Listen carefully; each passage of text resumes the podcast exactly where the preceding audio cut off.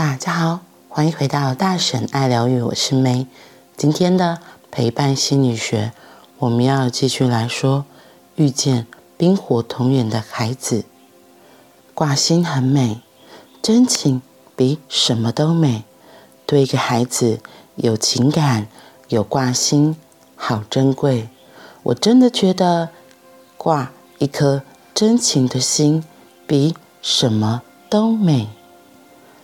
情感接住了，接下来就可以在概念和想法上做调整，想方法。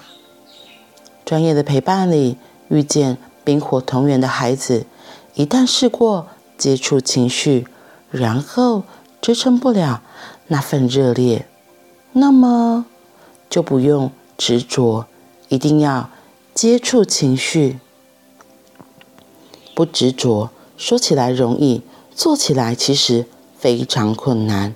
首先，不执着接触情绪这条路线，需要先愿意拥有更宽广的思考地图，知道接触情绪只是心理成长的其中一条路线，接触情绪只是与人亲近的一座桥。于是。愿意，也能够开发另一条路，搭建另一座桥，开挖另一口井。路在哪里呢？搭一座桥的材料去哪里找啊？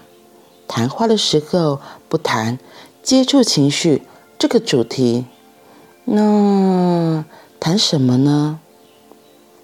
既然情绪这个点对这个。冰火同源的孩子来说太热烈，那就值得来开挖另一口井。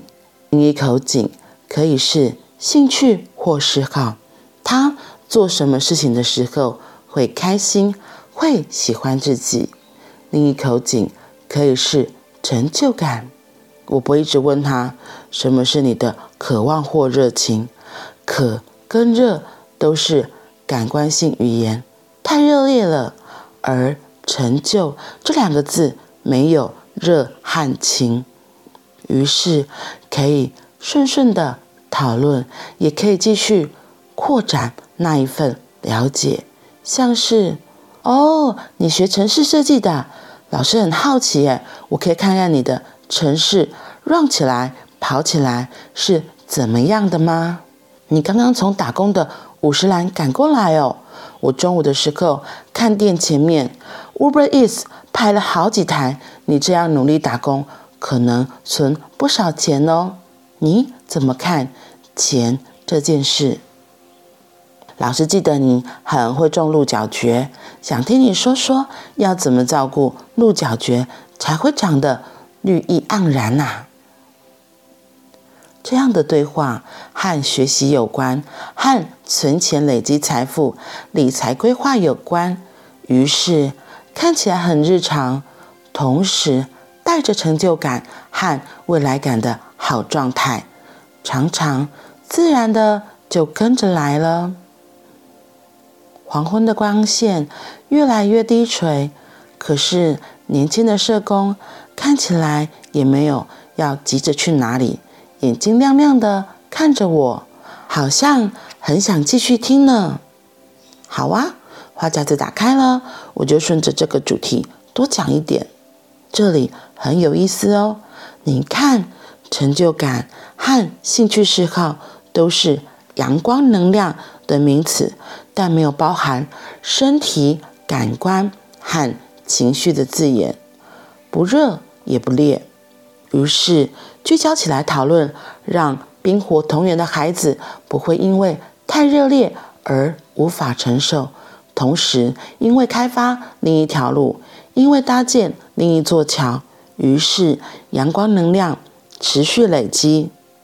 即使这段日子没有畅快的接触情绪，同时当我们没有急着想要在接触情绪这个主题去改变它。或帮忙到他，你就真的能继续听见了故事。于是，在天地之间，继续有连结的参与了他故事的发生。如果使用隐喻话语来说，此时陪伴者的内在声音，那会是：嗯，看起来我目前不能跟你有热牛奶的连结。那我来想想，我可以跟你有青菜沙拉的连结，温度没有那么热烫烫的。可是有连结，比起没有连结，还是胜出很多。所以人和人，即使在疏离，也可以有连结。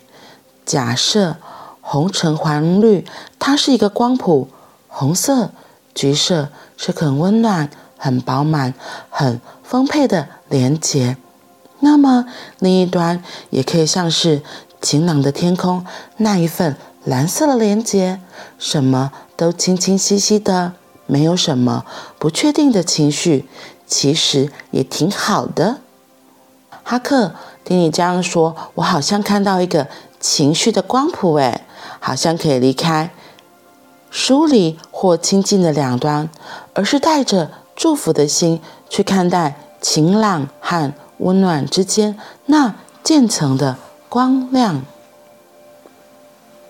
如果不能爱，那就关心；如果不能挂心，那就想念；如果不能想念，那就想起；如果情感没有办法流畅地传给他，那就传关心给他；如果不能帮到他的改变，那我来参与；如果不能参与，我就当个听者就好。我刚刚在看今天的这一份。遇见冰火同源，接下来说的，因为这个冰火同源的小孩接触他的情绪，他可能就会像爆炸一样，火山爆炸，整个热情，然后热烈都会涌出来，然后最后反而可能没有没有变成没有办法收拾的局面。那社工和这个孩子慢慢又把他的情感这方面慢慢关起来，只是社工又很好奇，他还是想要。怎么样？到底可以陪这个孩子？所以我就特别喜欢最后的那一段哈克写的诗。如果不能爱，那就关心。我就特别喜欢今天最后的那一个爱的光谱的一段，算是诗词吗？嗯。如果情感没有办法流畅的传给他，那就传关心给他。如果不能，如果不能。如果不能帮到他的改变，那我来参与；如果不能参与，我当个听者就好。我为什么突然对这一段特别有感触？就是我自己也是一个非常就是情感丰厚、很热情的人。然后，嗯，就是我之前跟一个朋友在分享解梦卡这件事情的时候，然后我们在聊天的过程，他就突然说到说，他其实也很多梦。于是他就好奇，我就说，嗯，那或许我们可以约一个时间来一起聊聊这样子。他就说好啊，好啊，好喽。于是我们就约了一个时间一起来，就是玩这个解梦卡。那可能我们两个对这件事情都有一定的期待，只是，只是解梦这件事情，它其实非常的。潜意识，然后为什么很多事情是在梦里出现，而现实生活中没有出现？就是因为他可能隐藏了很多个人深处自己都还不太知道的秘密。对，所以我印象中解梦卡里面的一个准备卡有个很重要的一句话，他就说着：等一下在解梦的过程里，你可能会有一些发现，可是你不一定要跟我说。你可以点点头，表示你知道了就好。然后，所以上次在跟朋友玩这个卡片的过程里，朋友就也选了这个卡片，看起来像是要我问他的话，可是其实也是在告诉我、提醒我这件事情。没错，因为梦真的非常的隐私，有时候真的发现了，他可能自己都搞不清楚怎么会有这个状况出来，所以。假如他在自己在解梦的过程里，他自己，因为他自己会先看到画面，他自己会先有感受进来。我们陪伴者不是要急急忙忙说啊，你看到有啥？所以你看到了什么？赶快告诉我。哎，这样就有点太唐突了。对，然后所以我就看到他选了这副牌卡的时候，我就我就说哦，你现在你选这张牌卡非常好，因为的确很多。我们一开始在潜意识的东西没有浮上来意识的时候，我们的脑袋、我们的人格是不会知道哦，原来这个梦在说这个意思是什么。可是有时候因为这个讯息来得很快或来得很突然，可能个案自己还没准备好，他他可能还不晓得，嗯，这要怎么说，或者是真的出现了，他觉得是很个人的一些状况，他其实有权利不一定要告诉你的，所以这个尊重。就很重要，然后，所以我今天看到这边写的，就是因为这个情感不能触碰了，那可怎么样可以再陪伴这一个人？所以今天就很重要的提醒到，接触情绪只是心理成长的其中一条路线，如果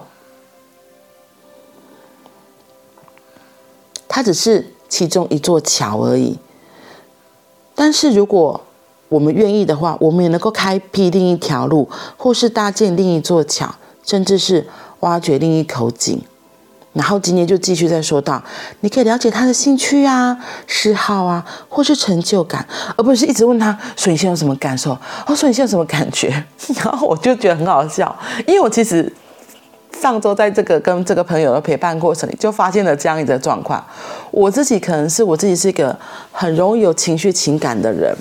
然后，所以在探索好奇的过程里，我就会真的会一直说：“所以你有什么感受吗？啊，没有多一些形容词。”然后，其实我的这些着急，我的这些很热烈的情感，会让那个朋友他就会，其实他有时候是下意识就会切断了，他可能也不知道该怎么讲，所以他就说：“嗯，他也不知道。”但其实真相有可能是他也不知道，对，因为有时候潜意识跟意识。要一起出来是需要一段时间的，对。那我就看到我自己真的很好奇又很着急的想要知道，因为那个梦真的太有趣了，所以我就想说，那到底在说什么？为什么这个人一直出现？一定有意义呀。对于嗯，你没事不会一直重复遇到同样的梦境吧？所以当这个人他来解梦，他其实一开始跟我讲的是 B 梦，结果后来。要解梦的时候，他突然跳出来那个 A 梦，那他告诉我 A 梦的梦境是会重复的。其实梦境如果重复，就是会有它的意义在，所以我就更好奇。我真的，我很希望他能够解开这个东西。可是，就是真的大家都还没有准备好的时候，这样就真的太唐突了。那个反而会让潜意识躲得更远更远。然后想到，哎，对，原来我上一周有有这样子的一个状况在，所以看到今天念的内容就，哦，对呢。所以可能要先暂停一下下，我自己有时候那个太着急，反而会变成一个阻碍在那边。所以我也很感谢今天看到这一个提醒，对，所以我自己很感谢能够再看到这一篇提醒我这件事情，提醒我自己有时候就是要慢一点，然后给出空间，给出时间。允许个案，允许自己，等这个时间到了，或是大家都准备好，特别是个案准备好，其实这个东西会慢慢浮现上来的。那在这等待的过程里，可以做什么？就是在我觉得那个持续的关心，然后陪伴，甚至是聆听，真的很重要。嗯，有时候其实我们真的没有想要听别人的建议，我们只是想要倒垃圾。所以，如果真的不知道怎么，如果我们自己搞不清楚怎么样处理这些状况的时候，或许我们就当个安安静静的垃圾桶就好了。这对彼此来说，或许也是一个很不错的选择。嗯，好啦，今天是星期一，最近天气变冷了，日夜温差也很大，特别是中南部，可能早上非常的冷，可是到了中午又会到二十五六度，像夏天的天气一样，所以可以洋葱式的穿法，照顾好自己哟。那我们明天见，拜拜。